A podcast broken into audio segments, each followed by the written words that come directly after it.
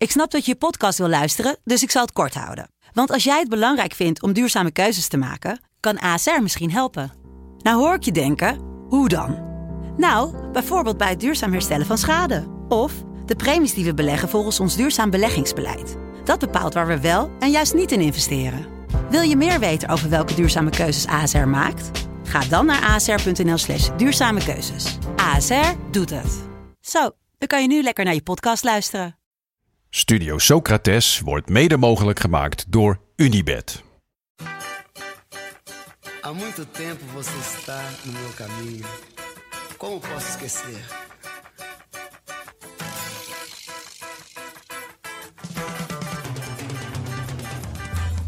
Welkom bij Studio Socrates, een podcast over alles wat voetbal mooi maakt. Met dit keer alles over bekervoetbal. Você. Menina, no seu jeito de olhar. Mike Ruiter. Als hij raak schiet, is Swift door en ligt de bekerhouder eruit. En dat is bij deze gebeurd. Wat een sensatie in Amsterdam Oud-Zuid.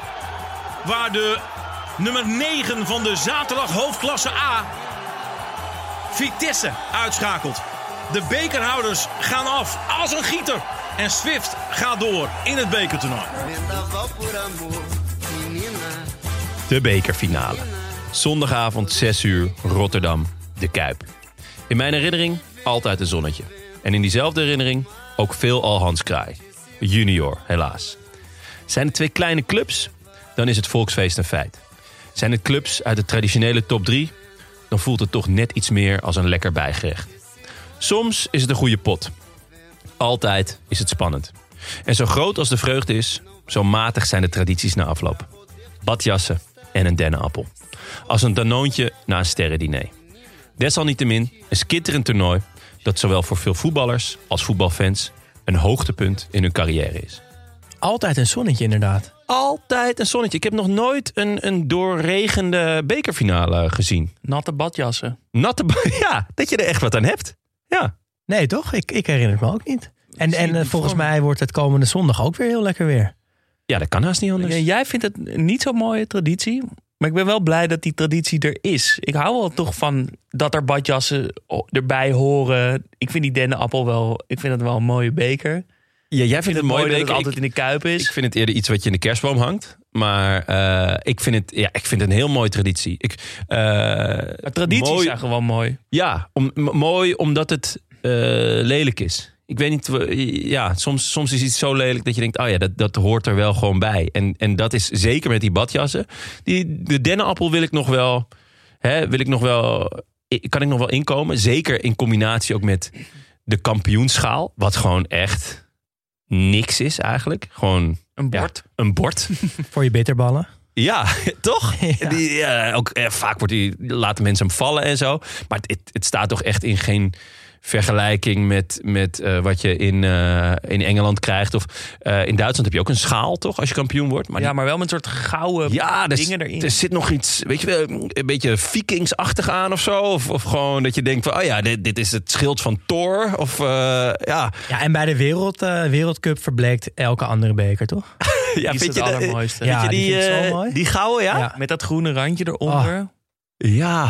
En dat het een beetje geboetseerd is en niet zo'n gladde, gladde schaal. Ik ben Ik het helemaal hem- met Daan eens. Ik vind het wel een hoge mate tussen kunst en kitsch. Ik denk als je die, als je die naar Frits Sissing brengt, dat hij dan... Ja, dat is, Keurt hij hem af, denk je? nou ja, afkeuren weet ik niet. Maar of je er veel geld voor gaat krijgen, weet ik niet. Jasper? Ik vind, het, ik vind het mooi, want normaal zijn het allemaal van die hele gelikte, gedesignde dingen. We gaan het straks nog even over de DFB-pokaal hebben. Ja, Maar ik vind het mooi dat het zo'n echt een beeld is. Ja nee. Ik, Ja, ik dat- vind het... het, ho- ik kan het vind niet meer veel- loszien ik vind het- van die traditie, gewoon van dat beeld. Van Nee, de oké. wereldbeker. De, Ik, Van Cafu, ik vind het... die hem ik- omhoog haalt ja, in 2002. ja, ik, 100% ik, Jardim Irene. nou, veel liever de, de Champions League, de cup met grote oren. Mm. Dat vind ik echt... Dat, ja, zo, zoals het hoort. Ja, maar ook alleen omdat je dat beeld van de Champions League erbij hebt, toch? Niet omdat je die beker nou los Jawel, die vind echt ik- heel mooi. Ah, dat vind, die vind ik echt een stuk Die zou je mooier. wel op je schoorsteenmantel zetten. Ja, Dat enorme ding. ja. En elke avond even een biertje eruit. Ja, ik vind het ook wel mooi dat het een wat kleiner ding is, die wereldbeker. Ja, ik vind soort, daardoor krijgt hij zoiets meer waarde of zo. iets lulligs krijgt hij daardoor. Nou goed, hier gaan we het niet over eens. Ja, goed. Kan je wel een aflevering We hebben het in ieder geval over het bekergedeelte al gehad. Hè? Dus Ja. Ja. terug naar het voetbal, zou ik zeggen. Ja. Ehm, Jas, je bent er weer. ja, ik ben er weer. Eh, fris, fruitig, gebruind, gebronst. Ja, niet zo gebruind. Ik, ben, ik, zit, ik ga dan ook niet, ik ga niet in de zon eh, liggen. Je bent geen bakker. Nee, helemaal niet. Niet om zes uur dat handdoekie ik- neerleggen. naar buiten rennen om zo snel. Nee, nee, dat doe ik niet. Ik ga gewoon. eh, gelukkig vindt eh, Anne dat ook eh, fijn. Lopen we gewoon de hele dag naar barretjes. En eerst is het koffie in allemaal, verschillende barretjes. En dan wordt dat biertjes bij verschillende barretjes. Dan glazen wijn bij verschillende barretjes. Dus, zo ziet eigenlijk de hele week er dan uit. En heel veel eten. hartstikke heerlijk. Dat was heerlijk in het zonnige Andalusia. We Oh, lekker. hadden ook een beetje regen, maar Hoe is de keuken daar? Ja, eh, ik ken dat Spanje dus eigenlijk niet zo goed. Eh, ik ben veel in Italië geweest. In Italië gekookt ook. Daar is het toch altijd heel puur, heel simpel. Een paar ingrediënten, een beetje olijfolie. En in Spanje staan alle smaken op tien. Dus er zitten gewoon zes stenen knoflook in. Ja. En gedro- gerookt paprika poeder en alles erop en eraan. Maar dat is ook gewoon heel lekker. Lekker. Nou, klinkt goed. Klinkt heerlijk. Ja. Ja, nou, ik neem jullie wel een keer mee. Eh, ik kon nog naar een wedstrijd trouwens. ehm, maar dat was Granada eh ehm, Va- Vallecano. Mooie shirts. Vallecano altijd. Met die schuine streep. Eh, ja, zeker. Ik heb een mooi shirt van. Rayo. Ja, maar eh, ja, het was te duur. En dan moest ik op, net toen ik lekker daar zat, moest ik dan opeens nog gehaast naar het zuiden. Kon je geen kaartjes fixen via Daan? Daan, die zit in Napels, de... hè, je zit in ja, maar je zit toch gewoon... eh, de- op een gegeven moment zit je in dat circuit, toch? Nou, ik, ik ben met tentakels een beetje aan het uitsteken ook eh, naar, naar Spanje. Maar voorlopig is het nog Napels. Dus als een luisteraar kaarten wilt voor een wedstrijd in Napels, stuur me, stuur me een je- berichtje. Je hebt er ook al heel wat doorgestuurd. Ja, zeker. Ja. Oh, mooi. Echt een heel vette bijbaan. Eh, en hoe was het hier? Nou, tenminste, ik weet hoe het hier was. Want ik heb namelijk met ongelooflijk veel trots en plezier naar de aflevering eh, met Dick Schreuder geluisterd. Was leuk, hè? Ja, was te gek. Wat een eh, ontzettende goede gozer. En wat, ik heb zoveel vertrouwen ook in hem als trainer. Ja, en het kwam er ook gelijk uit. Ja. Ja. Ze wonnen zondagavond, acht uur wedstrijd. Toch altijd een beetje vervelend. Matig tijdstip. Maar ik, ik heb hem dus wel gekeken. En echt natuurlijk alleen omdat Dick Schreuder hier was. Anders had ik die denk ik wel overgeslagen. Ehm, ja. toch wel? maar ik vond het echt leuk, man. Ja. Ze speelden echt ja, een beetje ja, vol gas gewoon. Ja. Alles naar voren en alles naar achter doet Pek Zwolle. Dus dan Bram van Polen, de ene achterlijn... en dan zie je hem weer bij de andere achterlijn. Ja, dat is Ehm. vaak met Polen, hè? Je hebt eentje Noord en eentje Zuid. En dan gewoon gaan. Ja, nou ja, hij, is- hij kan dat gewoon. Ehm, maar ik was best wel onder de indruk. En toen viel die 1-1 nog, die van, eh van Pavlidis. Goede goal trouwens. dacht ik, ah jeetje, gaat het toch mis? Ja, Maar toen wonnen ze nog. Ja. Ik heb er echt van genoten. heerlijk. Ja, mooi. Mooi pot. Ja, mijn weekend was eh, wat, eh, wat minder, voetbaltechnisch. Eh, ik mocht niet, eh, niet mee naar voetbal. Eh, ja, mijn vrouw wou heel graag. Ja, dat Nou, die had de podcast gehoord. Die dacht, ja. daar moet ik bij zijn. Ja, ja die, die, die zag gewoon met hoeveel blijdschap ik, maar ook mijn dochter er elke keer van terugkwam. En die zei, ja, dat, ik wil ook. En ja, ik was al wel twee keer geweest, dus ik had ook weinig recht van spreken. Kon je niet ook gaan?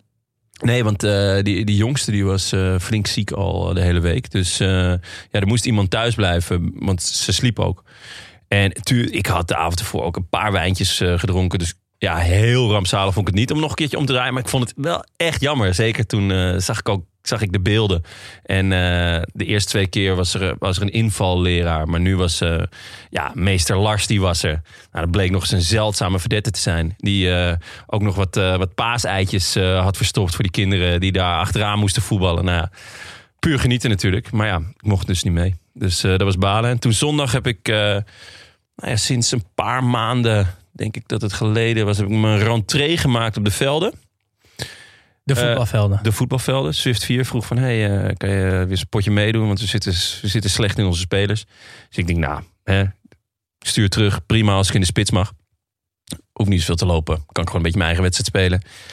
Kom ik aan. eh er was mij... Nou ja, ik dacht dat mij was toegezegd dat ik in de spits zou staan. Bleek niet zo te zijn. Eh, Linksback. Mid, mid, mid. Oh. Tegen de koploper. Een selectie-elftal. Ah, De niet hadden 44 man voor, voor twee elftallen. Wij hadden er, nou ja, zeven, denk ik. En nou, dan een aantal invallers, waaronder ik zelf. En eh, ja, gewoon van die knetterfitte gasten die ja, niet heel bijzonder konden voetballen, maar die wel echt heel veel positiewisselingen om mij heen aan het doen waren. ah, pff, 4-0 verloren. Nou, we hebben ze lang op 1-0 gehouden. En nog wel wat, eh, wat uitbraakjes. Eh, natuurlijk weer een valse grensrechter. Dat was weer een ongelooflijk dieptepunt. Dat die gewoon, ja, die bestaan gewoon nog steeds. Dat verandert niet hoor. Ongelooflijk. En eh dus werd nog een goaltje afgekeurd. En, maar ja, op zich wel, ja, wel in balbezit was wel weer lekker. Daar gaat het Heb je een paar Ja. mooie ballen gegeven? Ik had een paar lekkere crossballen. Daar kan ik dan toch altijd wel weer van denken. Ah, er was wel één. Eigenlijk mijn eerste crossbal gaf ik op een jongen waarvan ik dacht, ah ja, die, die is wel goed. En eh, die had er ook wel zin in. eh dribbeltje. En eh, ik- nou, ik denk, eerst crossbal zoek ik hem gelijk. En inderdaad, hij, gaat, hij zet zijn dribbel in. Kwam niet helemaal uit de verf. Eh, daarna keek ik ook van eh, volgende crossbal zocht ik hem weer. Bleek hij bij die eerste actie gelijk zijn hamstring eh, hebben verkloot.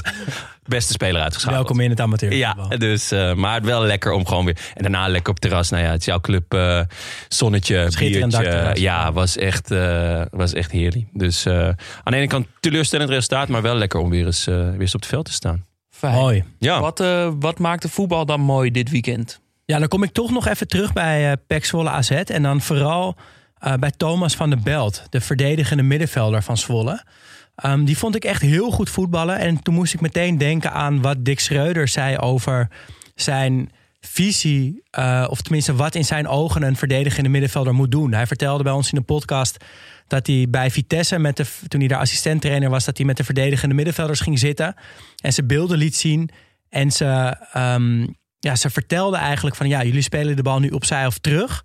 maar speel hem eens vooruit, durf dat eens. En dat hij daar dan ook allemaal trainingsoefeningen voor bedacht had. Eh, en toen keek ik naar Thomas van der Bel, de verdedigende middenvelder van Zwolle. Nou, die speelt bij de 1-0 echt een heel slim balletje vooruit.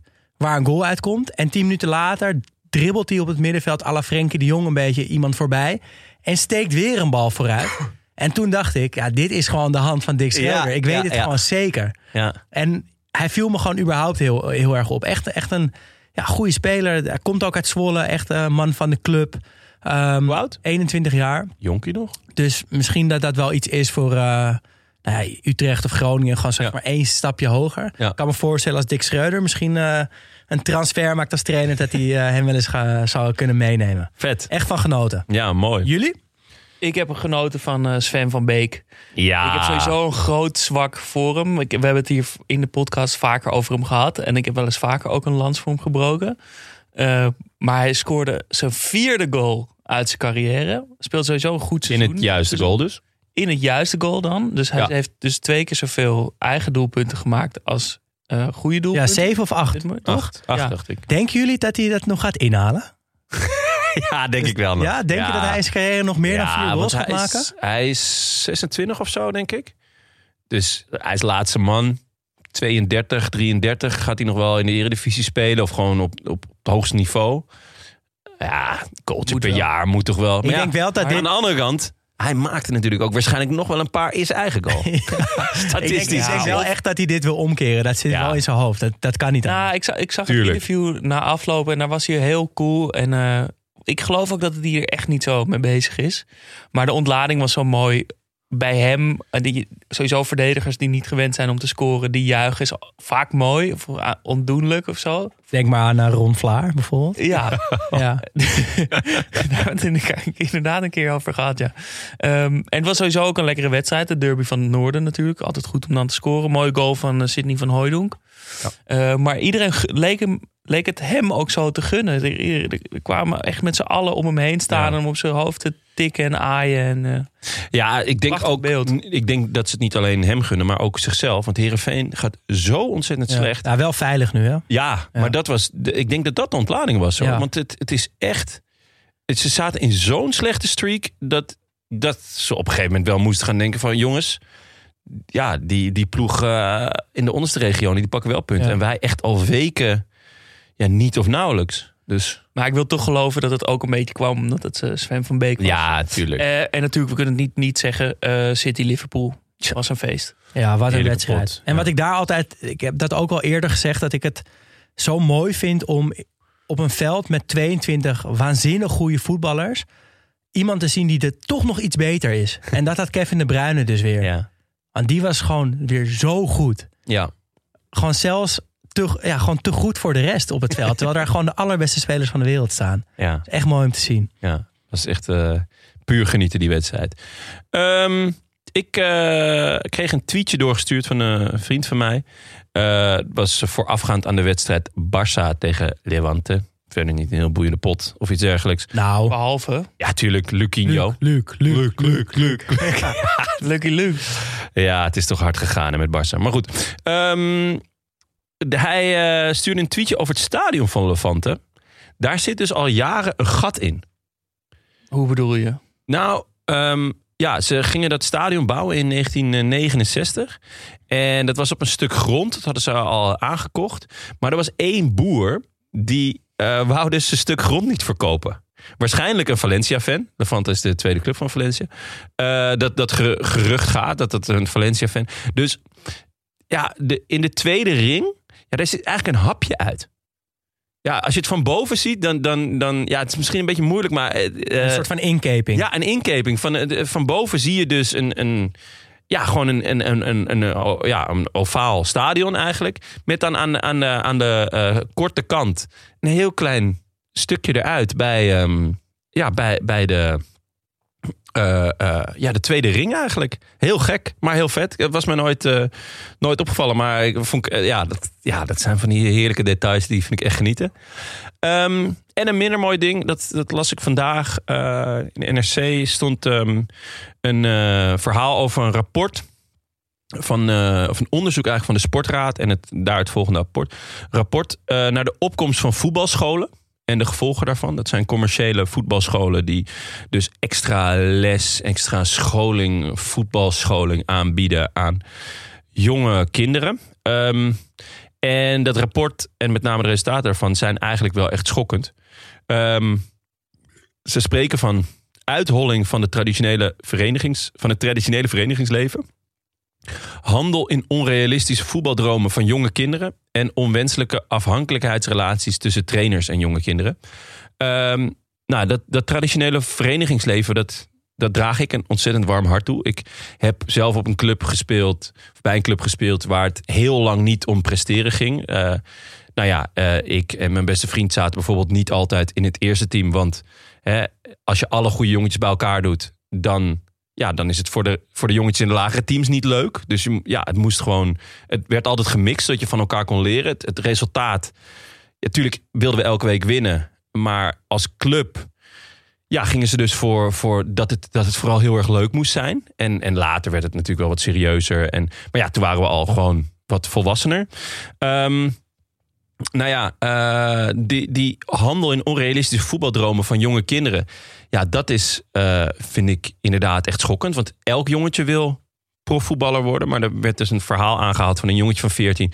die dus op die voetbalschool zat. En nou ja, die was op stage geweest bij Ajax, AZ, Volendam, Telstar. En elke keer werd hij afgewezen. En ja, dat, dat heeft zo'n ontzettende impact op een jong gastje. En weet je wat, zijn, zijn, wat hij dan zei? Ja, dan moet ik nog harder werken. Ik, ik ga nu nog harder werken. Ja, alsof het allemaal zo maakbaar is. Ja, eh, het is alsof het inderdaad een maakbaarheidsideaal wat, wat er niet is. Je moet gewoon een beetje mazzel hebben. En, eh, maar vooral dat een jongetje van 14 zegt, dan moet ik nog harder werken. Terwijl voetbal moet op die leeftijd echt totaal geen werk zijn. Dat mag überhaupt niet. Je mag niet werken op je 14, althans niet fulltime. Ehm, dus ja, ik, ik schrok daar heel erg van. Dat vond ik echt heel eng. Eh, en dus die onwenselijke afhankelijkheidsrelaties tussen trainers en jonge kinderen. Er is dus al iemand veroordeeld tot een meerjarige celstraf vanwege het uitbuiten van jonge voetbaltalenten. Dat was dus iemand van zo'n voetbalschool. Die voetbalscholen werken dan vaak samen met makelaars en dus ook betaald voetbalorganisaties die dus scouten bij die voetbalscholen. En dat op steeds jongere leeftijd. Terwijl er, eh, nou ja, dat kwam ook in het rapport naar buiten. Er is onderzoek gedaan, eh, wetenschappelijk onderzoek. Dat dat jong scouten, dat dat helemaal geen zin heeft. En ja, op, op deze manier wordt het, ja, het wordt echt zo'n zo'n zo'n handel. Een, een, eh, en ja, in, in voetbaldromen die dus ja, toch gewoon 99 van de 100 keer niet uitkomen.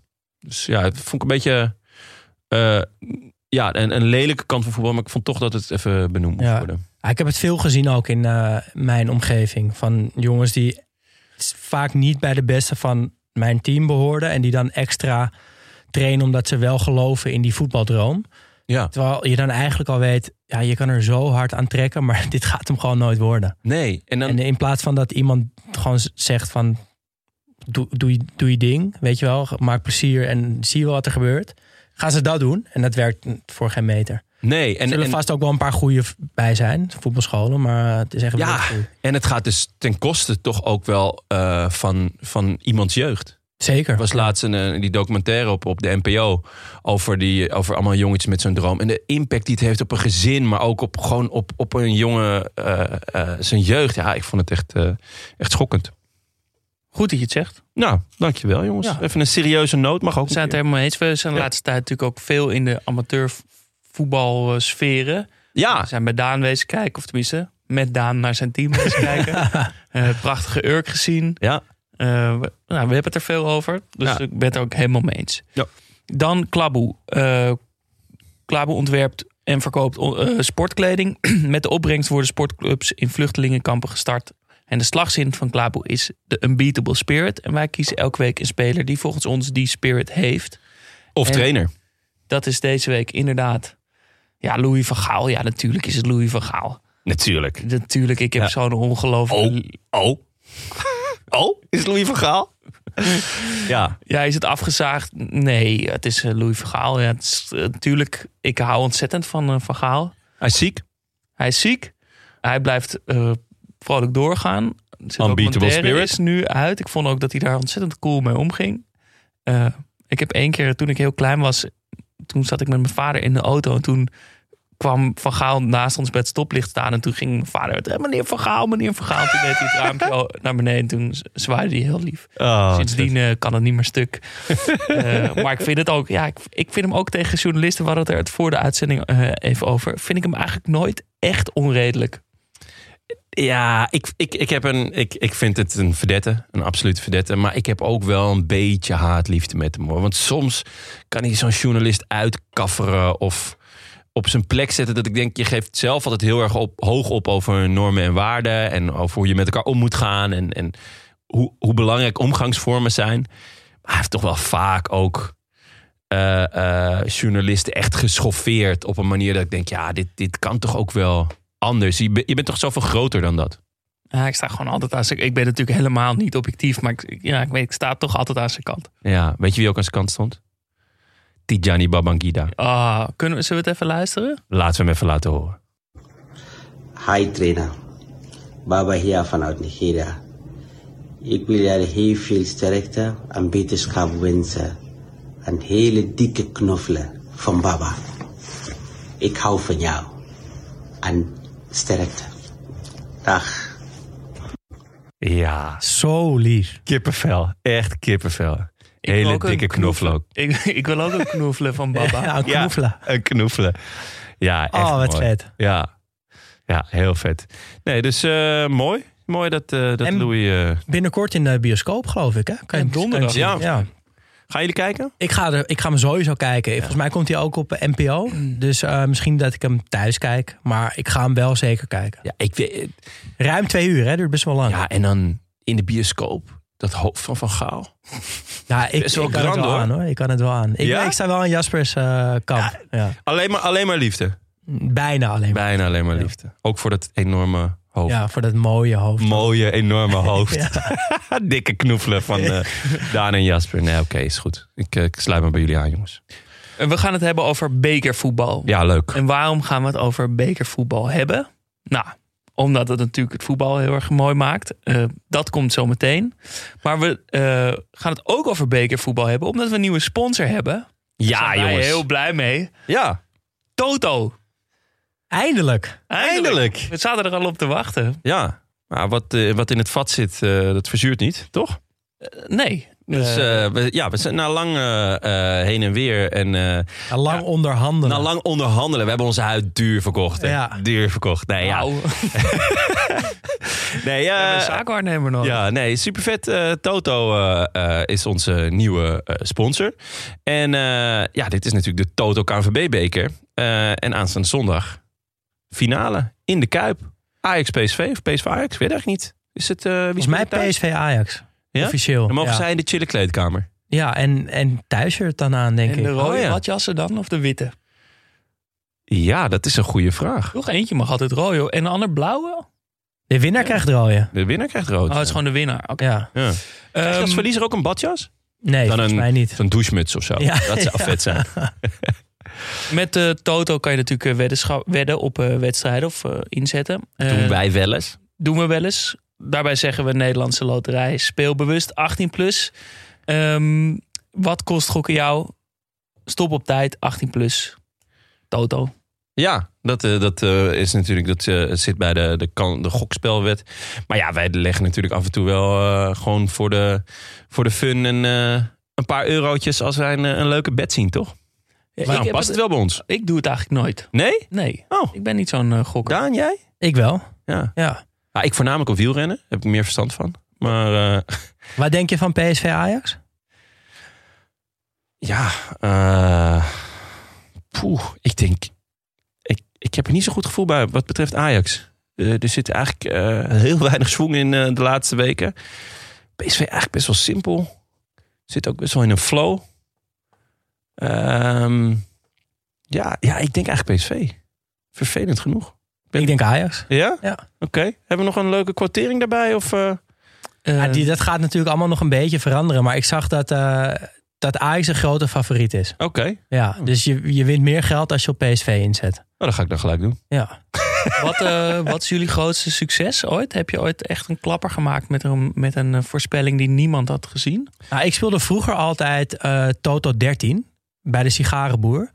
Ehm, dan kocht je echt zo'n velletje en dan moest je 13 vooraf geselecteerde wedstrijden voorspellen. Ah, Echt? En eh, vanaf 10 goed won je dan wat. Nou, Vet. dat lukt natuurlijk echt bijna nooit, want dat is echt heel veel. En dan Ja. ook echt de uitslag of alleen Nee, de- gewoon de winnen. En maar, maar één keer had ik dat dus wel goed. Had ik dus 10 van de 13 wedstrijden goed voorspeld. Dus Ja? ik vol trots met mijn Toto-formuliertje naar de, naar de sigarenboer om de hoek. Zeg, meneer, het is zover. ik heb gewonnen. Ja. Dus hij dat ding scannen.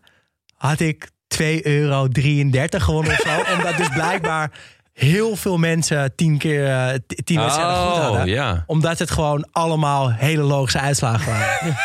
dus dan wordt zeg maar die totale Ja, verdeeld ja. door alle mensen die het goed hadden. En dat waren er dus zoveel dat ik 2,33 euro won of zo. Oh, ja. Nee, mijn, mijn lekkerste winst was denk ik, wa- wat betreft voetbal, was toen Ajax Real in die Champions League eh, eh, serie. Toen, volgens mij die eerste wedstrijd verloor Ajax of was gelijk? Eh 1-2. 1-1, 1-2, ja. 1-2, ja. ja. En toen eh, had ik ingezet op dat Ajax alsnog door zou gaan, want ik vond ze gewoon veel beter. Nou ja, we weten allemaal hoe dat is afgelopen. Dus dat was eh, ja, echt dubbel feest. Ik heb het ook allemaal in één keer uitgegeven daarna. En terecht. Ja, heerlijk avondje. Wat, eh, waarom maakt bekervoetbal het voetbal mooi? Ja, ehm, mijn eerste gevoel was toch een beetje dat ik niet zo heel veel met bekervoetbal heb. Een ondergeschoven kindje, ook toch wel een beetje voor mij. De Champions League heb je de nationale competitie en dan komt een keer het bekertoernooi. Ehm verschilt natuurlijk wel een beetje qua land, want de FA Cup is wel echt weer een prijs. Ja. Voor mijn gevoel tenminste. Ehm, maar toen ging ik een beetje nadenken en het is toch eigenlijk wel het perspectief van de verwende voetbalkijker die toevallig in Amsterdam geboren is en voor Ajax is. Ja. Maar Want ik denk voor dat- heel veel andere clubs, gewoon voor iedereen die niet een topclub is, is het bekervoetbal heel vet. Ja. Want het is namelijk je, eigenlijk je enige soort van realistische kans op een prijs elk jaar. Ja, dus niet top drie ploegen. Ja. PSV, Feyenoord, Ajax. Ja, en da- dat maakt een seizoen voor zo'n club bij voorbaat al heel vet. Want met een beetje gunstige loting kan je zo doorstoten naar kwartfinale, halve finale. En heb je opeens echt uitzicht op een prijs. Ja. En daarnaast is het natuurlijk ook wel ehm, bij uitstek het toernooi waar de echt grote verrassingen plaatsvinden. Omdat er teams van verschillende niveaus tegen elkaar kunnen spelen. Dus er kan een amateurclub tegen een profclub spelen. Dat zie je ook nergens anders in geen één enkel toernooi. En ja, eens in de zoveel jaren gebeurt er ook. Ja, hele mooie dingen. gebeurt, ja. gebeurt er wel dat in ieder geval teams uit de keukenkampioen-divisie... je hebt het altijd zwaar tegen tweede divisie of Ja. eh, eh, zelfs de, de, daaronder. Precies. En- derde divisie. Maar ja, dat maakt natuurlijk... Dat maakt het Ja. schitterend. En ik heb dat dus zelf twee keer meegemaakt toen ik nog bij AFC voetbalde. Eén keer dat we Groningen thuis ontvingen. Vet. Ehm, dat was toen eredivisie en ook wel goed. Want ik zat even terug te kijken wie er toen allemaal speelde. Nou, Botteguin bijvoorbeeld. Charon Sherry. Kostic. Eh Sivkovic. eh Wijnaldum, dat broertje, die linksback. En eh, Michael de Leeuw, Gennaro Zeefuik. Gewoon echt een goed team van Ja. Groningen. Vet. Heel Ehm, vet om tegen te spelen. Ja, en dat niveauverschil moet ik wel zeggen was toch best wel groot. Het werd 0-2 voor Groningen. Ehm, ik weet nog dat Gennaro Zeefuik heel goed was. Ja? Dat, dat is dan zo iemand, dat verwacht je dan niet. In de maar- kantine of ook op Nee, het gewoon echt. Het was echt een supergoeie spits. Ja? Kon zijn, hij was natuurlijk toen al iets te zwaar, maar die kon zijn Ja. lichaam zo goed gebruiken. Was echt niet te houden. Ja. En we hebben ook Ook hij met, nog? Nee, volgens mij is hij gestopt. Ja? Ja. Oh, jammer. En met AFC hebben we ook een keer tegen Emmen gespeeld. Eh verloren we 2-3. Speelden ze toen eh, nog... Nee, was er wel Jupiler League. Toen was Marcel Keizer was daar trainer. Oh ja. En dat was echt, nou, wat jij net al zegt, heel vaak winnen tweede divisionisten van Jupiler League clubs. Dat was gewoon geen niveauverschil eigenlijk. Wij waren beter, meer de bal, meer kansen. Ik scoorde toen nog een hele mooie vrije trap. Lekker. Ik wilde hem nog even terugkijken vanmiddag, nergens meer te vinden. Eh, maar dat was wel gewoon leuk om mee te maken. Omdat je als amateurvoetballer toch altijd... Je wilt meten met profs. Want Ja. als je het op televisie ziet, dan de- tenminste, dan dacht ik vroeger altijd...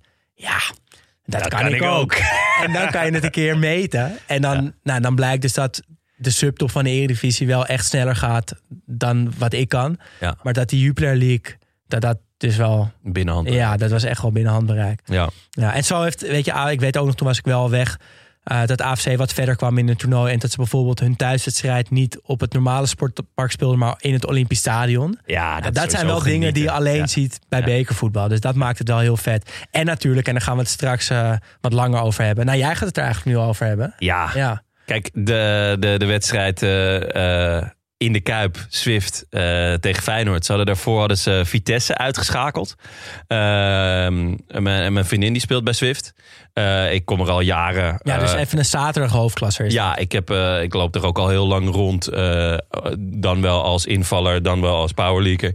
Ehm, en nou, Swift moest eerst tegen Vitesse in de beker. En toen moest ik helaas werken. Ik stond achter de bar, dus kon ook niet, niet daar naartoe. Ik kon niet zeggen van jongens, ik stop nu. Eh, maar het gonste door de hele stad dat er een stunt gaande was. Dus je, je, je hoorde gewoon van steeds meer mensen op terras... of eh, dat je een appie kreeg van... Hey, eh, er is wat gaande op, op het sportpark bij Swift. En ja, zij schakelde toen gewoon Vitesse uit... die, die de, de, de bekerhouder was op dat Ja. moment. En daarna, dus ik kreeg ook steeds meer films door, doorgestuurd... want heel veel vrienden en, en mijn vriendin stond er ook... Die, ja, die waren dat allemaal aan het kijken. En daarna, dus ja, Feyenoord gelood, Feyenoord uit, de Kuip. Nou, en dat is het leuke, want wat je net zegt over de, eh, over de beker klopt. Van als je Ajax-fan bent of Feyenoord-fan of PSV-fan, dan, ja, dan is het een beetje een bijgerecht. Maar toen waren we ineens Swift-fan. En dan sta je dus aan de andere kant van het spectrum. En dan merk je dus pas van hoe mooi het is. Het is één wedstrijd waarin van alles kan gebeuren. Eh, nou ja, en Swift kon dus gewoon Vitesse En het uitschakelen. gebeurde ook in de, in de Kuip. Ik kan Ja. me herinneren dat er een wondergoal werd gescoord Ja. door Swift. En dat Kuzebuurk was het volgens mij het bekervoetbal niet zo romantisch vindt als wij. En een speler van Swift rood gaf. Ja, Ja, dat na was acht minuten of Een zo. lullige... Ja, een doorgebroken speler wat heel erg eh, twijfelachtig was. Ja, dat was echt heel droevig eigenlijk. Maar dat uitstapje, jullie zijn ook geweest toen, toch? Ik was geweest. Ik ben, ja, ik ben ook geweest toen naar de Kuip. Ik niet. Nee, ja, met allemaal bussen gingen we daar naartoe. eh, lekker biertjes. En eh, nou, ja, we hebben 90 minuten lang staan springen en zingen. Met, ah, er zaten een paar, ja, toch wel heerlijke spreekkoren bij. Zoals, de, degene die ik best kan eh, herinneren was... Morgen naar het UWV. ja, vond ik wel echt heel erg genieten. En uiteindelijk werd het 3-1, geloof ik. Ja, Dus het viel ook nog wel mee. En ze, ja, eh, Swift scoorde dus. Vette goal ook. Eh, kwamen helaas veel te snel met 10 man staan. Inderdaad, niet goed aanvoelen maar als scheidsrechter. on, toch, zoals scheidsrechter. Die moet toch ook voelen, dit zijn amateurs. Dit is de wedstrijd van hun leven in Ja. de Kuip. Kom op. Dan ga je rood geven. Nee, dus dat was, dat was echt eh, matig. Maar die, die dag en die avond, eh, helaas is de Kuip alleen de, de eerste ring gevuld. Eh, maar het was heerlijk om daar als supporter en als... Ja, toch, Ja, dat was heel hoop. mooi. Het was En- echt een leuke dag. Ja, en voor, voor mij was dan persoonlijk Swift Vitesse wel nog mooier. Ik Ja. voetbalde toen dus nog niet bij, eh, bij, bij Swift, maar ik was wel op het sportpark. En voor mij was dat echt, dat, dat is gewoon wat je wilt van een bekertoernooi. Ja. Want je had een prof elftal Vitesse, dus wat de bekerhouder was. Tegen, nou met dus trouwens ook nog wel een paar echte verdettes in het elftal. Ja. En ook wel volgevreten verdettes, zoals Buutner bijvoorbeeld. of eh Castanjos. Ja. Of, ehm, nou ja, dit geloof je gewoon bijna niet. Maar Mason Mount stond op 10 bij Vitesse. Ja. Die speelt nu, nu als wij dit opnemen, in het Bernabeu. Ja. Dat is vijf jaar geleden. Dat kan je toch bijna niet voorstellen. Nee. Dat liep gewoon toen op het Olympiaplein eh, rond. Zo vet. Op het Ehm, kunstgrasveld. Ja, op een heel slecht kunstgrasveld. En dan tegen Swift, een amateurclub. Maar toch ook wel met Brani en met Durf en met Ja. Lef. Die ook een paar kansen creëerden. Ja. Eh, iemand deelde nog een panna uit bij Ja. Zo lekker was Het dat. publiek stond gewoon Nou ja, aan het veld. Dus die, je kon ook gewoon allemaal dingen roepen Ja. tegen die Vitesse-spelers. En dat deden al die kleine vervelende gasten klopt. ook. En die wedstrijd, die, ja, die stond 0-0 en dat duurde maar en dat duurde maar. En precies wat jij zegt. Dat zo vet. Het sportpark werd steeds drukker. Ja, ja, en op het- een gegeven moment was het ook zo van... ja, jongens, het is vol. Ja. Iedereen klom over de hekken. Ja. Van, van alle kanten kwamen meer mensen. Ja, en toen kwam dus die penalty-serie. Zo vet. En toen voelde je gewoon... ja, dit, dit kan niet misgaan. Nee, nee, nee. Pasveer dus nog op goal. Hè? Remco Ja. Pasveer pakte Ja. geen één pingel. En eh, ja, toen maakte de aanvoerder van Swift, Mike Ruiter, maakte de winnende. En toen stormde het hele sportpak natuurlijk vol. Ja. En ook de dagen daarna was het nog heel mooi. Want Swift mocht langskomen bij David de D. Ja. Eh, ESPN stond die ochtend daarna bij, bij die brakke aanvoerder in zijn woonkamer om hem te interviewen.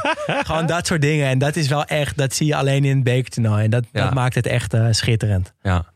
Ja, dat is wel. Ik denk ook dat ik dat wel mooi vind. Want als ik op tv naar voetbal kijk, dan zijn het toch een soort halfgoden voor me. Een soort bovenmenselijke eh, idolen. En dan als ze opeens op zo'n winderig sportpark ergens staan tegen gewoon je buurjongens, zeg Ja. maar. Dan ja, ik had ook nog blijkt het dus gewoon, gewoon mensen te zijn. Ja, Waar dus ook in 90 minuten van kan winnen. Dat er Ja. gewoon echt alles kan gebeuren in die eh, 90 minuten. Ehm, daarom snap ik ook niet dat ze in Engeland in de FA Cup een rematch doen bij gelijkstand. Ja, dat vind ik wilt ook er echt. gewoon alles of niks in die Ja. 90 minuten verlenging, penalties, let's go. Ja, dat is echt de enige nadeel aan de FA Cup, denk ik. Ja, en eh, ik heb het even uitgezocht. Er zijn allemaal eh, eh, statistieken. Eh, het is dus ook echt zo, knock-out toernooien met veel deelnemers bieden de hoogste kans om dat er niet een favoriet wint. Ja, is Eh, het is natuurlijk logisch, maar het is Ja. wel lekker dat de wetenschap het Staaft. ook bestaaft. Met knock-out toernooien met minder deelnemers is de kans voor underdogs volgens mij ook wel weer groter om dan echt te winnen. ah, ja, ja. Ehm eh, nou, wel, allemaal interessante statistieken, maar daar zal ik jullie niet te veel mee eh, lastigvallen. Behalve dan dus als je gaat seeden, dus dat je ervoor zorgt dat er Beschermde loting. beschermde loting is. Ja, dat is echt het grootste Dan zie je dus in het moderne voetbal. in, de, in de statistieken ook de percentages omhoog schieten van de kans dat een favoriet uiteindelijk ook wint. Zo ontzettend matig heb ik al een keer een rant over gehouden. Dus dat ga ik nu niet doen. Maar dat is echt een eh, En dat is dus absurd dat het bestaat. En dat is natuurlijk wel echt de kracht van, van het bekervoetbal in combinatie met dus tegen kleine teams eh, te spelen. Ik las ook vandaag een Amerikaanse website die probeerde aan de Amerikaanse lezers uit te leggen wa- wat bekervoetbal is. Ja, En die, die, die konden er, die zei van, nou, het is, die begreep het echt niet. Die vonden het echt ongelooflijk. Die zei, ja, dat is alsof de Yankees tegen een of andere amateurteam uit, uit eh, weet ik veel waar Ja, eh, spelen. klopt. Die konden gewoon niet begrijpen hoe sick het is. Toen dacht ik, zat het dus ook met een soort terugwerkende kracht zo te lezen van, oh ja, het is wel echt heel sick inderdaad. Ja, dat kan dat- dat er geen in één andere sport volgens mij ook gebeurt. Nee, nee de, de, de, de FA Cup is, is wat dat betreft eh, denk ik het beste voorbeeld. Ja, Dus- even voor de volledigheid Ja. nog. De FA Cup, ehm, zijn nu bezig. eh, we gaan even een rondje maken, even kort. Halve finales. Eh, op Wembley dus altijd, wat wel echt vet is. Ook en, vet, ja. eh, Vanaf de zaterdag, halve finales, hè? ja, vanaf de halve finales. En vanaf of aanstaande zaterdag heb je Man City Liverpool weer. Ja. En op zondag heb je Chelsea Crystal Palace. Dus daar zit nou ja, wel drie hele grote clubs. Maar Crystal Palace als verrassing een beetje erbij. Nou, de FA Cup is, is de nationale beker met het meeste aanzien, denk ik toch wel? Ja, Ja, absoluut. ja, zeker. En, eh, dat is, sorry dat ik je onderbreek, maar volgens mij... Nou, laatste het is toch ook dat je de... Dat je, dat je het is ook de waarde die je er maar aan geeft, toch? Dat toernooi, Eh, het, is, het ja. heeft gewoon prestige omdat wij hebben bedacht dat het prestige heeft. Nou ja, het heeft natuurlijk ook met traditie te maken. Het is eigenlijk gewoon de allereerste eh, eh, cup ooit. Dus het was voor de Wereldbeker, voor de Europa Cup, voor de alles. Eh, het, het is eh, eh, ontstaan in 1871. Charles W. Alcock kwam op het idee om het toernooi te organiseren voor alle clubs uit het hele land. die middels een knock-out systeem om de cup zouden strijden. Ehm, Simpel, maar zo doeltreffend. ja, inderdaad. En, en daarom, omdat het dus de oudste is en, en eigenlijk ook dus eerder eh, ehm, eh, dan alle andere toernooien, is het, heeft het dus ook het meeste aanzien. Maar ik verbaas me eh, hier altijd over als bijvoorbeeld een, een Engelse topclub, nou, laten we er eens eentje noemen. Arsenal. Eh, die heeft al jaren niks gewonnen, behalve de FA Cup. Maar dat wordt dan wel met een soort aplomb verteld. Van een soort status van ja, maar wel gewoon de FA Cup gewonnen. Of hij toen, volgens mij Van Gaal toen bij Menu zat. Toen won hij de FA Cup toch? Zou ik goed kunnen. Eh, of Van Gaal of Mourinho, een van de twee.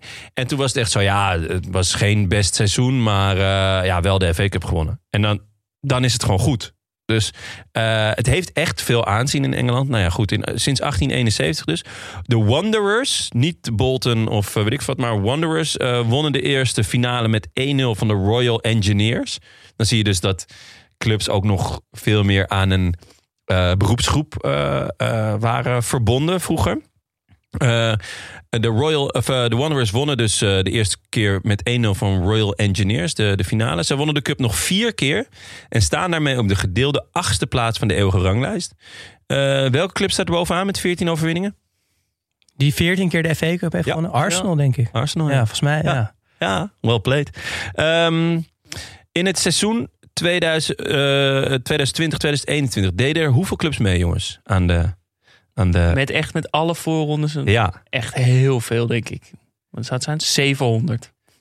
zeer in de buurt. Ja? Ja, zeker. Hoe- Hoeveel dan? 737. Hey, Ja, heel well played. Nooit een rond getal eh, gokken trouwens, maar dat is gewoon een tip van een vriend. Eh, nou, eerst spelen dus eh, amateurclubs uit de regio tegen elkaar. De winnaars worden in een pot gedaan met een aantal grotere clubs. Dus er stromen steeds wel weer nieuwe clubs die wel wat groter zijn. En die loten dan ook wel te- eh, elkaar. Dit gaat tot zes keer door. Dan bereiken de clubs de first round proper. Waar de 32 overgebleven clubs in een pot worden gedaan met 48 clubs uit de League 1 en 2. Dat zijn de twee laagste professionele competities van Engeland. Die 80 clubs spelen dan één of twee rondes. Dat werd me eh, toch niet helemaal duidelijk. Eh, en dan blijven er 40 over. En dan komen in de eerste week van januari de 40 clubs uit de Championship en de Premier League erbij. En dan krijg je dus dat eh, heel kleine clubs als, nou ja, Bla- Blith of Blythe, Blith. ehm, een club uit, de, uit het zevende niveau, die haalde dan dus de derde ronde. En die kwamen dan dus nou ja, tegen clubs uit League One, League Two, Championship. Eh, ze gingen er uiteindelijk pas in de tweede helft af tegen Birmingham. Dat toen volgens mij Championship speelde. Eh, nadat ze de eerste helft nog 2-0 voorkwamen. Verloren ze uiteindelijk met 3-2. Nou ja, dat zijn van die sprookjes. Eh, er is ook een mooie docu volgens mij over Swansea. Eh, die als club echt dood en begraafd zijn. Schulden, weet ik veel wat. En dan loten ze dus Manchester United thuis, waardoor ze een vol huis hebben en alle, of misschien zelfs uit, waardoor en dat de recettes worden gedeeld, eh, waardoor ze dus eh, ineens weer een financiële injectie krijgen. Nou, toen zijn ze dus weer helemaal opgeklommen in alle rankings. Dus nog één schitterend verhaal vind ik over de finale in 1902. Southampton speelt de finale tegen Sheffield United. De scheids, eh, die toch al een dubieuze reputatie had. eh, wegens een wedstrijd waar hij zelf drie kwartier te laat kwam. Die wel al was begonnen. Maar hij stond erop dat ze vanaf het begin begonnen. Dus toen hebben ze drie helften gespeeld. Verder daarna nooit meer vertoond. Maar deze scheids gaf een dubieuze penalty aan Southampton. Waardoor beide teams op herhaling moesten. Eh, dat was toen dus al zo in 1902. Sheffield, keeper William Fatty Volken. Ja, Fatty was omdat het... Ja, hij had een gezellig kerst gehad. Eh, die was daar zo boos over dat hij na de wedstrijd het gezamenlijke bad. Dus blijkbaar ging hij na afloop gezamenlijk in bad. Die sloeg hij even over. eh, want hij zag de scheids en hij rende erachteraan. Om hem dus een pak slaag te geven. Ik denk niet dat het gelukt is, want ja, zijn bijnaam was niet voor niets Fatty. Ehm, uiteindelijk viel de schade mee, want Sheffield won de replay met 2-1 en pakte dus eh, ja, pakte de finale van de cup. Ja, ik heb Eh. ook nog wel een lekker verhaal. eh, Ja, de FA Cup zit vol met schitterende ja, het is natuurlijk, ja, maar daar moeten we natuurlijk meteen Ja, ook over door. hebben. Eh, Wimbledon, eigenlijk een van de grootste verrassingen ooit was dat Wimbledon in 1988 de finale won van de grote favoriet Liverpool. Vinnie Jones. Met Vinnie Jones en de Crazy Gang. Ehm, Wimbledon was dus echt een absolute vechtmachine. Maar kon stiekem ook volgens mij best wel goed voetballen. Ehm, ze wonnen eigenlijk best wel verdiend van favoriet Liverpool. Die voor de tweede keer in drie jaar tijd de dubbel kon gaan winnen. Die wilde eigenlijk een beetje het seizoen in stijl eh, afsluiten. Iedereen eh, was ervan overtuigd dat ze gingen, dat ze gingen winnen. Maar eh, Wimbledon won met 1-0. Eh, daar speelde trouwens ook Fashanu. Die eerste openlijk homo in, de, in het voetbal. Oh, daar hebben we het al eerder over Hebben we gehad, het een keer eerder over gehad. Ontzettend treurig verhaal. Maar die speelde daarin mee. Schijnt Hoe het dat afliep, toch? Dat was heel treurig. ja, Ja. ja. hij is gechanteerd en heeft uiteindelijk eh, zelfmoord gepleegd. Ja. Eh, het schijnt dat de voorzitter van Wimbledon een clausule in de contracten van de spelers had laten opnemen. Dat als ze met meer dan vier doelpunten zouden verliezen. Volgens mij gewoon altijd, niet alleen deze finale. Dan zouden ze naar een operavoorstelling moeten. en blijkbaar was dat zo afschrikwekkend voor Vinnie Jones en zo. Dat ze, dat, dat ze gewoon absoluut nooit dat eh, deden. Eh, het verhaal ging dat hij voorafgaand aan de wedstrijd de klokken in de kleedkamer van Wimbledon twee minuten achteruit zet, eh, zette. Zodat eh, het grote Liverpool moest wachten in de, in de, In de tunnel? Oude truc is dat, hè? Ja, klassieker hoor. En Ja. dat, eh, dat toen de Crazy Gang naar buiten kwam uit de kleedkamer, dat ze allemaal als een soort Mongolen gingen schreeuwen. en eh, blijkbaar als een soort cowboys wordt gezegd, allemaal yeehaw eh, dingen hebben geroepen. Wel vet. En ze zeggen dat ze daar op dat moment wonnen ze de, de wedstrijd al. Dat spierballenvertoon ging trouwens nog wel door in de wedstrijd. Want in minuut drie zaagt Vinnie Jones, Liverpool-speler eh McMahon, echt horizontaal door midden. met een ongelofelijke tackle. En eh, zelf zegt hij daar dit over. And I see the ball come into him, and the boys knew I was going to smash him because I said, if I can smash him early enough, the referee ain't going to send me off in front of about 100,000 people. But I didn't get too much of a response from the lad, so it was a bit of a gamble. So anyway, when that, they someone played it in, Stevie Nicol or someone played it into him, and I started running at him. I was about 30 yards away, and I thought, just open up, open up. And I was running, running, running, and as he just opened up, I went, oh, Merry Christmas, boom.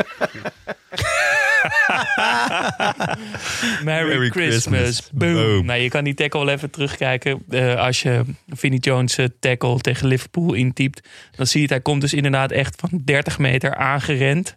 Je ziet die gozer open draaien. En hij springt met twee benen vooruit op heuphoogte. Dwars door midden. En die scheids die, die geeft niet eens geel. Nee. Heerlijk. Oh, wow. Andere sprookje nog in de FA Cup is dat Wigan de finale won in 2013 van het City van eh, Mancini met Aguero en Tevez onder andere door een goal in de 90ste minuut.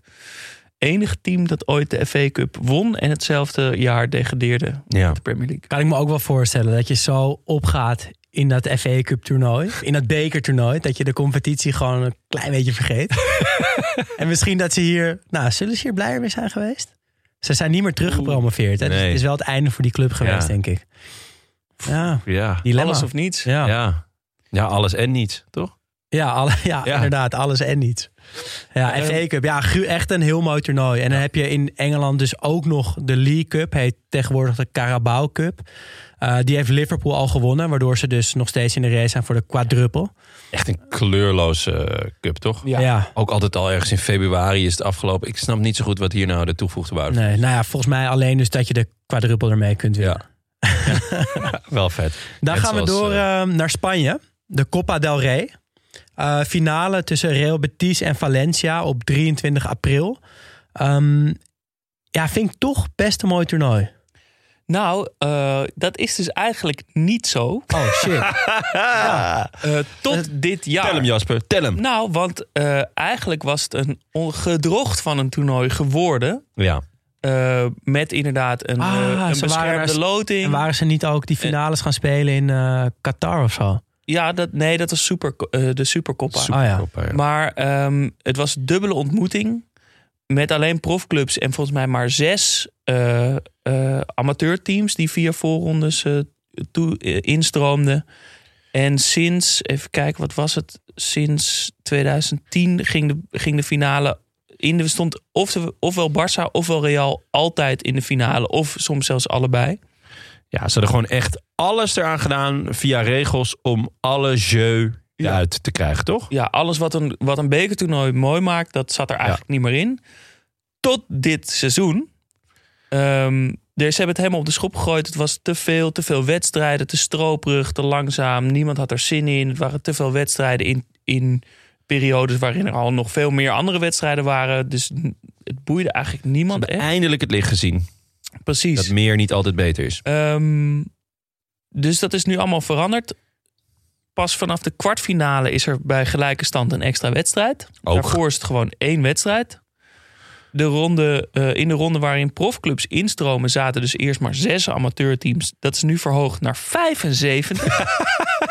dat opent dus opeens een, een soort Ja, window of opportunity voor zoveel eh, teams. En ja dat, dat, is wel gebeurde even een whole different ballgame. En dat gebeurde dus nu ook.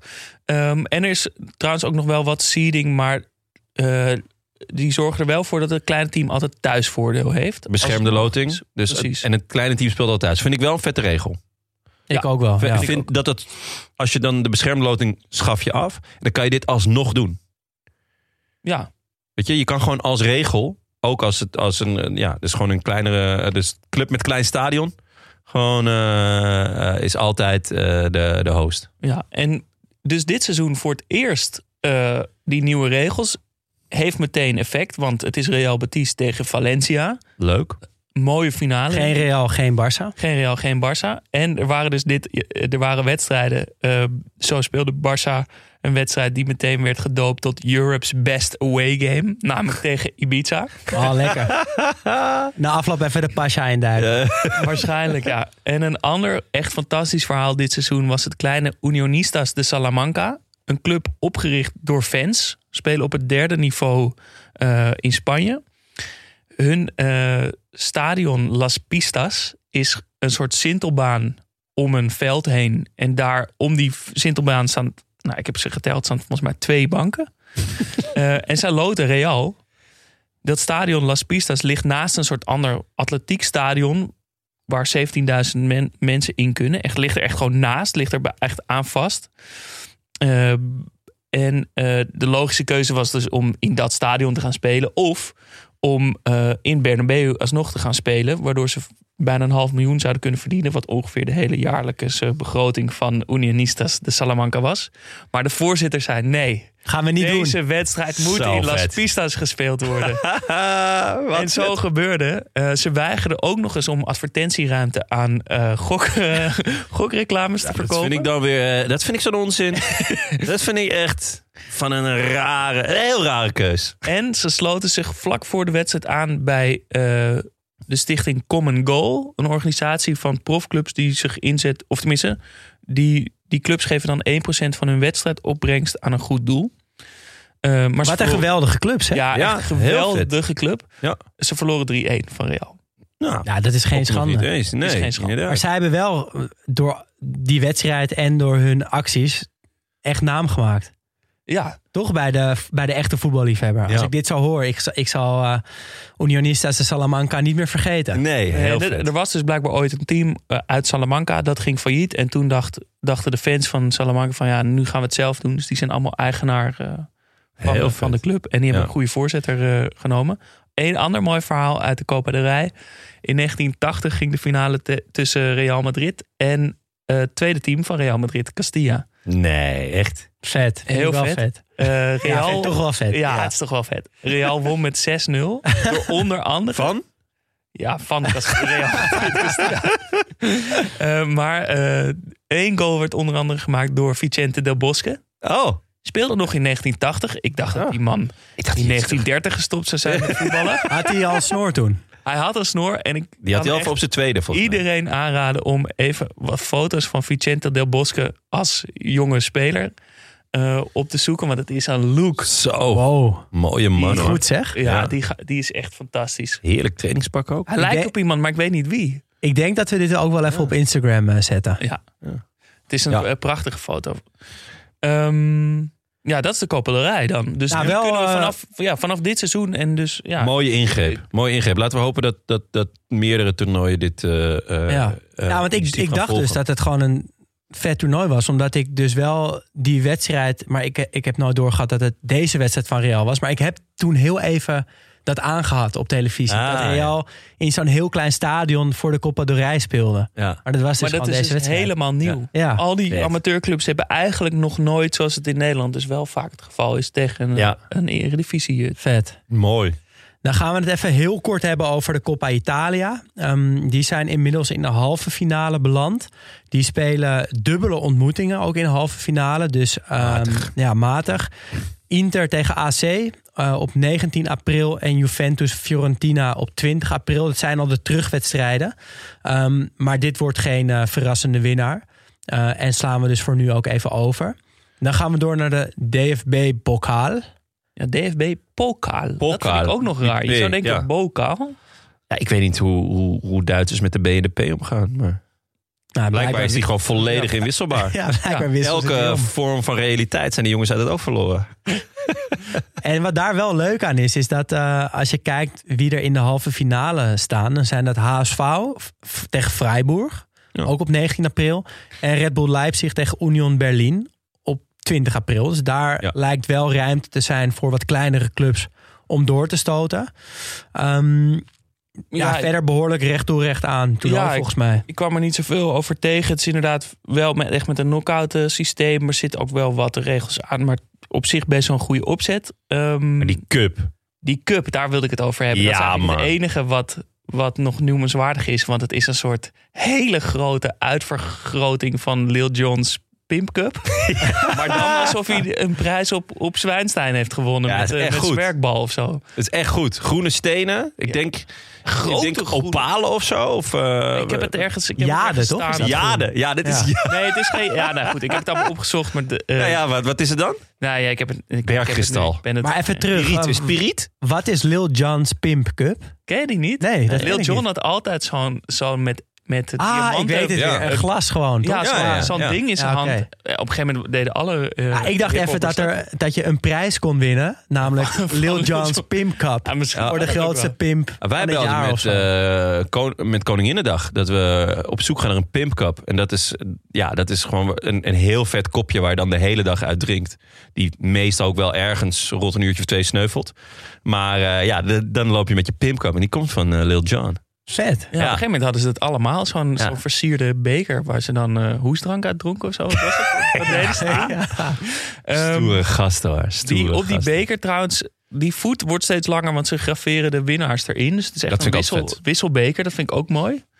Ehm, en die wordt dus steeds langer. Dus ze hebben deze, volgens mij vorig, vorig jaar hebben ze er weer een, eh, een stuk aan moeten, moeten maken. Ja. Vet. ja, vind ik ook vet. Ja, mooi. Mooi. Dan gaan we door naar Frankrijk, naar de Coupe de France. Klinkt mooi hè? Klinkt mooi. Finale in mei. Nice tegen Nantes.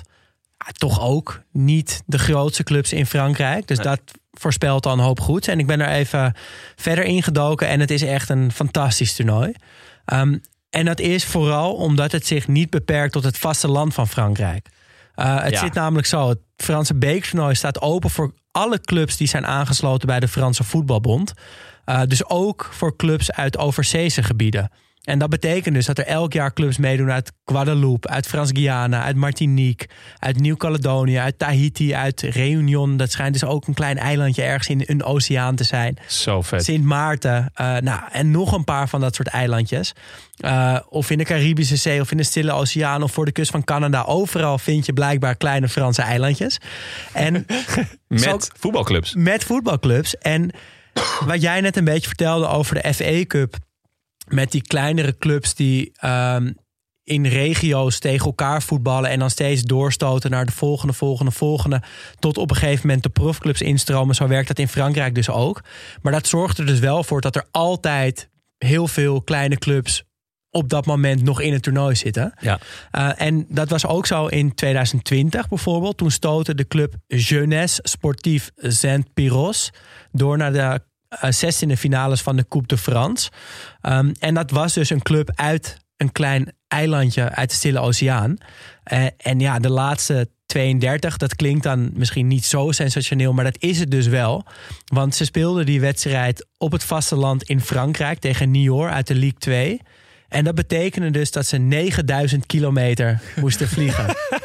en ik zat een beetje te denken, ja, hoe ver is dat nou vanaf Amsterdam? Dus ik zat te zoeken Amsterdam-Sydney, nou, was net te ver. Amsterdam-Singapore was ook net te ver. Amsterdam-New York, net te dichtbij. Ja? Het is Amsterdam-Bangkok. dus stel je voor gewoon dat, dat Oh. Swift of uh, Ja. Geuze Middenmeer of weet ik veel wat... dat die voor de beker een uitwedstrijd moeten spelen op Bangkok. Wat vet zeg. Dat is gewoon hoe dat Franse voetbaltoernooi eh, werkt. En ja, ze gingen niet alleen natuurlijk. Ze gingen, er gingen honderd support- supporters mee. Ze hadden een eigen vliegtuig geregeld. En ze wonnen ook nog. Dus ze kwalificeerden zich voor de laatste 32. Oh, En goed. dat was uiteindelijk wel de eindhalte. Uh, maar dat moet zo'n avontuur geweest zijn. Ja. Moeten die, de- ik, je kan dan ook als zo'n klein clubje dan weer tegen een ander klein clubje loten, toch? Nou, ik denk als je echt pech of geluk Ja. hebt, hoe je het maar ziet, dat dat ene kleine eilandje misschien Ja. wel tegen dat andere Ja. kleine eilandje. Ja, zou kunnen in, Ja, in theorie. Ja. Dat is ook leuk. Heel vet. Is ook heel vet. Ja. Ja. en ja, dit soort verhalen heb je meer. Bijvoorbeeld ook 2018. Dat was eh, dan wel een club eh, uit, het, eh, uit het vasteland van Frankrijk, Vendée de Her- Herbier. Eh, club van het derde niveau. En dat haalde de finale. Eh, vergelijkbaar Van de Coupe de France. ja, vergelijkbaar denk ik met een club uit de tweede divisie... die dan de bekerfinale zou, hou- zou halen. Wat sick. Moesten tegen Paris. Het maandsalaris van Neymar was 100 keer de begroting van eh, Vendée de Herbier. PSV wilde, PSG wilde dat jaar de Champions League winnen. Eh Vendée streed om niet te degraderen naar het vierde niveau. PSG had toen ook al Neymar en Mbappé in de selectie. Vendée speelde met zes amateurs en vijf semi-profs. Oh, wat goed. Dus dat zeg. contrast was zo groot dat ook toen de trainer aankwam bij Paris en die kleedkamer zag, dat hij zich gewoon letterlijk afvroeg: oké, deze kleedkamers zijn zo groot. Waar moet ik gaan staan om een wedstrijdbespreking te houden, zodat ik wel iedereen kan bereiken? nou, die, die verschillen... Wonnen ze? Wonnen ze? Nee, 2-0 verloren, helaas. maar Oh, het was wel, de 2-0 viel pas in de 78e minuut, geloof ik. Dus dat was wel nog eh, lang spannend. Eh, en ook dit jaar weer zo'n mooi verhaal dat Versailles uit het vierde niveau eh, kwam tot de halve finale. Oh, wat goed. dus zeg. volgens mij, als je van nou, het Van type bekertoernooi toernooi houdt waar wij dus van houden, als Ja. ik ons zou horen, dan moet je in Frankrijk zijn. Oh, wat vet. Heel goed. Eh, ja, voor de België hebben we natuurlijk gewoon... ehm, ja, Gent-Anderlecht eh, is de finale op eh, 18 april. En ehm, ja, daarvoor hebben we natuurlijk onze Belgische correspondent ingeschakeld. Ja, en die had al een keer wat verteld over eh, de Kroki Cup, zoals Ja. het heet in België. Toen was hij niet onverminderd enthousiast. Kijk hoe dat nu is. Ja, mannen. Paling hier. Over bekervoetbal in België kunnen we het kort houden. Eh, ik heb het er al eens over gehad. Dat heeft in België alles behalve de grandeur van bijvoorbeeld de FA Cup. Bij ons noemt dat de Crocky Cup. Ehm, en dat is eigenlijk zoals niet eens de, de lekkerste chips. En, en de fans en de ploegen liggen er niet echt wakker van. Het wordt vaak dan ook gespeeld in, in oktober, november, op een woensdag. Er komt amper een kat kijken naar de stadions. Ehm, die bekerfinale, daar wordt ook veel mee geschoven. Dan is dat een keer in maart, dan is dat een keer in mei. Ik denk dat nu op paasmaandag gepland is. En eigenlijk doen alleen de ploegen die, die- zodra dat ze de kwartfinale of de halve finale halen, een beetje hun best om hun beste ploeg op te stellen. En dan begint het bij die ploegen en bij die supporters misschien een beetje te leven. Maar in België is het eh, niet noemenswaardig, om het zo te zeggen. Ja, niet eens de goede chips. Ja, dan houdt het zo ja, het is een beetje... eh, de KNVB-beker is ook toch heel lang eh, de Amstel Cup, heette het. Ja. Ook echt heel matig. Verkeerde biertje, verkeerde Ja. chips. Maar misschien kunnen we wel een soort petitie beginnen om die Croquis Cup gewoon aanzien te geven. Toch? Prestige. Wij zijn degene die bepalen of het wat uitmaakt. Ja, ik, nou ja, het heeft denk ik wel te maken met, die, met of je er tradities omheen weet te bouwen. Tuurlijk, je, je je bepaalt het zelf. En, en, maar tradities zijn daarin gewoon, denk ik, toch gewoon belangrijk. Weet je wel, die dennenappel en die rare badjassen. En eh, ja, desnoods ook maar Hans Kraai junior erbij. Eh, ja, ja, het is heel moeilijk om met z'n allen af te spreken... oké, vanaf nu vinden we het vet, toch? Maar wij kunnen het gewoon doen, toch? Wij. kunnen het gaan endorsen. Zolang het Als- een knock-out systeem heeft, gaan wij het gewoon. Dat wij gaan supporten. gewoon de Croquis Cup gaan... eh, de, de Studio Socrates Croquis Cup eh, gaan... eh, We gaan het gewoon hypen. Ja, is goed. Goed idee. Vanaf volgende week elke week een update over de Croquis Cup. Eh, we, gaan, eh, we gaan er naartoe, Gent-Anderlecht. Maken we een aantal reportages. En eh, Eet een zakje chips. eten een zakje chips. Ja, dan maar dan heel- wel lees, toch? Mm, Echt dan ook. ik, ik, bij kroken, ik weet niet of jullie het ook hebben, denk ik altijd aan bolognese. Ja, tuurlijk. Ja, die Dat heb ik enorme, gigantische zakken. Ja, die wil ik gewoon. Ja, als dat... tuurlijk, als we die krijgen, dan vind ik het goed. Oké, dan gaan we. Ja, mooi. Nog, nog misschien heel even terug naar de KNVB-beker. Zijn er nog eh, andere stunts die jullie willen benoemen? Ja, ik moet. Ja, ik, eh, mij schiet toch wel meteen eh PEC Ajax 5-1 eh, Ja. er binnen. Oeh, ja. Ja, wij zijn ja, drie, eh, drie Ajax-fans. Maar ik heb daar toch, denk ik, toch eigenlijk ook wel van genoten. Ik vond het echt vet. Zo'n sprookje is toch is te gek. En zeker dan zo'n sprookje dat je dan ook nog eens van Ajax met 5-1 wint. Echt een pak slaag. Ja, echt een pak slagen. En ook nog eens de arrogantie 1-0 van. Ajax. eh, Ajax kwam 1-0 voor door een knal van Ricardo van Rijn. Prachtige goal. Maar toen werd de wedstrijd een half uur stilgelegd. Nadat er eerder al voor de wedstrijd vuurwerk op het veld was gegooid door Ajax-fans. Daarna nog een keer, half uur stilgelegd. Van der Sar zei, eh, kappen nou jongens. Kappen nou! dus dat ook nog eens. Die werden ook lekker op hun plek gezet. En het stond voor rust al met 4-1. Stond Ja. het al 4-1. Twee goals van Ryan Thomas, twee goals van eh Guillaume Fernandes. Daarna nog één keer eh, onze vriend Bram van Polen. Toen al, ja. Die eh, zei trouwens dat hij het mooier vond dan zijn eigen bruiloft. Begrijp ik ook meteen. Bram, Bram zit nooit verlegen om een lekker quoteje. Hè? Nee. Oh, heerlijk. Ehm, Verdetten. maar ja, nee, dat is toch wel echt fantastisch. En dat zijn mooie sprookjes. Maar ik denk toch dat ik die, dat contrast mooier vind als dat nog groter is. Dat je die, die verwende profs op die gure velden ziet staan met tegenzin. Zich moeten opladen voor zo'n wedstrijd en dat het niet echt lukt. Terwijl die Ja. amateurs alles geven.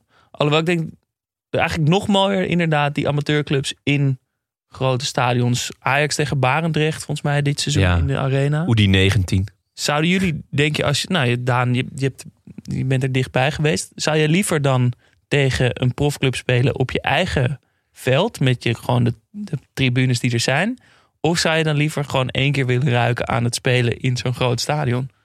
Ehm, ik denk toch wel in het grote stadion. Ik denk het wel. Want als ik met die jongens van Swift die dat hebben meegemaakt, Swift, Vitesse en Feyenoord Swift. Als ik die verhalen over de Kuip hoor, dan, ja, dan was dat toch wel nog vetter om een keer mee te maken. Omdat, Once in a lifetime. ja, natuurlijk. want gewoon, ja, dan heb je in die kleedkamers gezeten. En dan Ja. heb je op die, die schuine trap omhoog gelopen, zo het veld Ja, op. En Het heerlijke veld. de bil- die biljartlaken. En je hebt toch een keer ervaren hoe het is als echt, echte voetbalfans, zeg maar, heel erg agressief tegen of voor je zijn. Ehm, en tuurlijk zat het stadion toen half vol, maar dat zijn alsnog 25.000 man. Ja. Uh, dus ik denk wel dat ik dat uh, uh, zou willen. Ja. ja. Jij de kans op een stunt is wel veel kleiner meteen.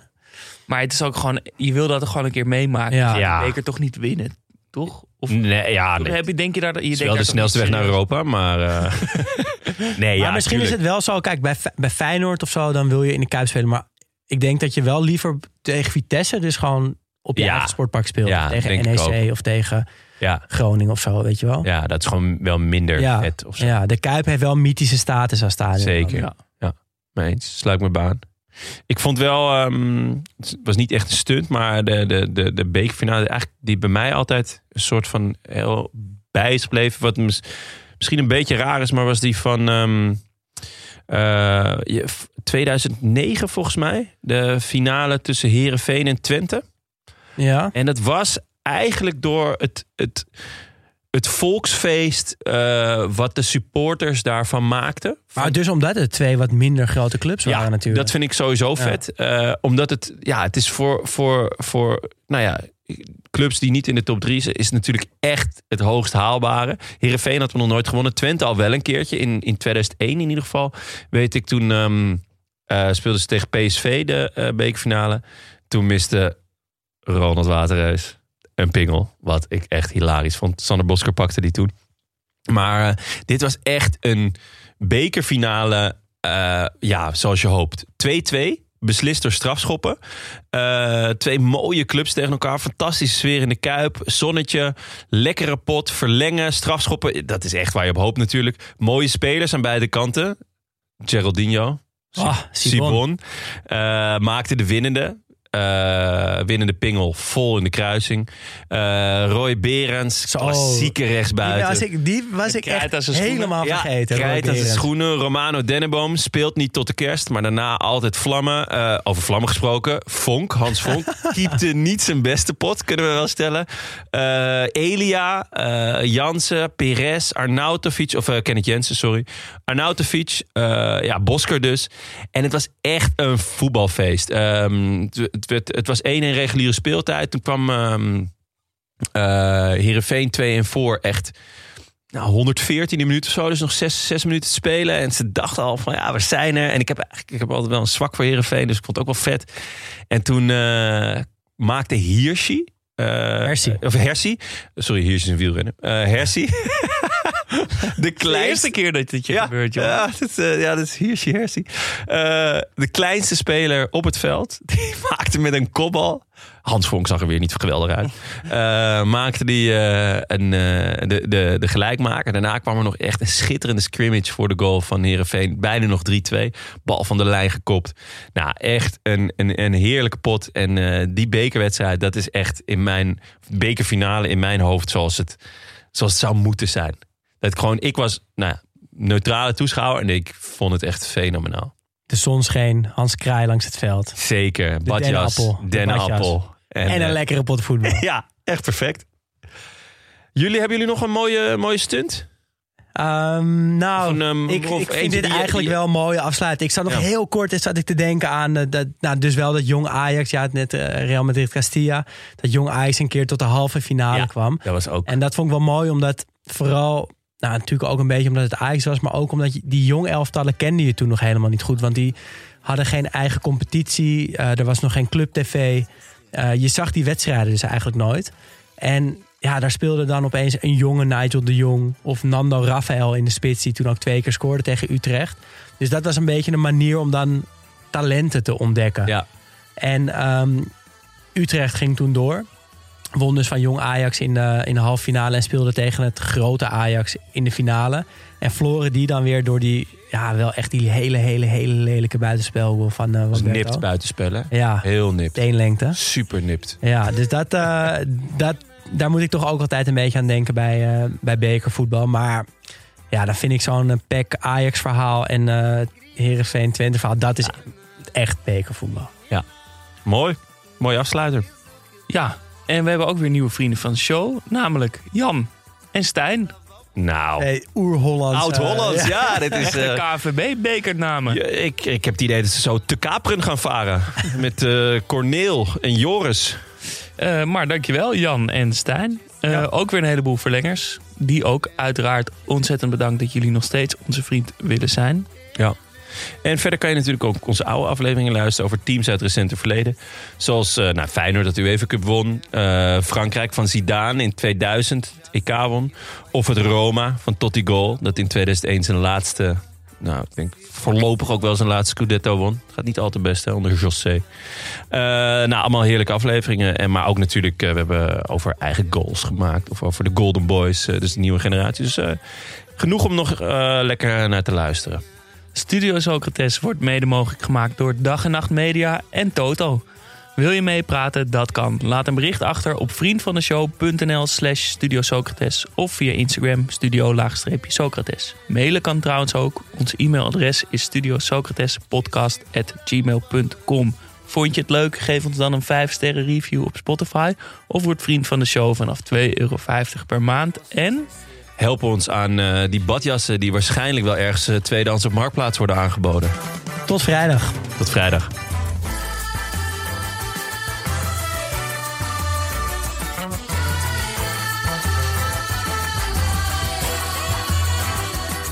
A beleza é você, menina, no seu jeito de Sucesso é você, menina, menina, no seu modo de andar. Alegria é você, menina, menina, no sorriso que dá. Vendaval por amor, menina, menina, todos querem te amar.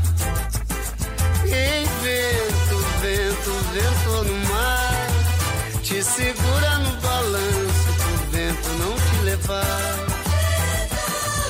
Ei, vento, vento, vento no mar, te segura no balanço, pro vento não te levar.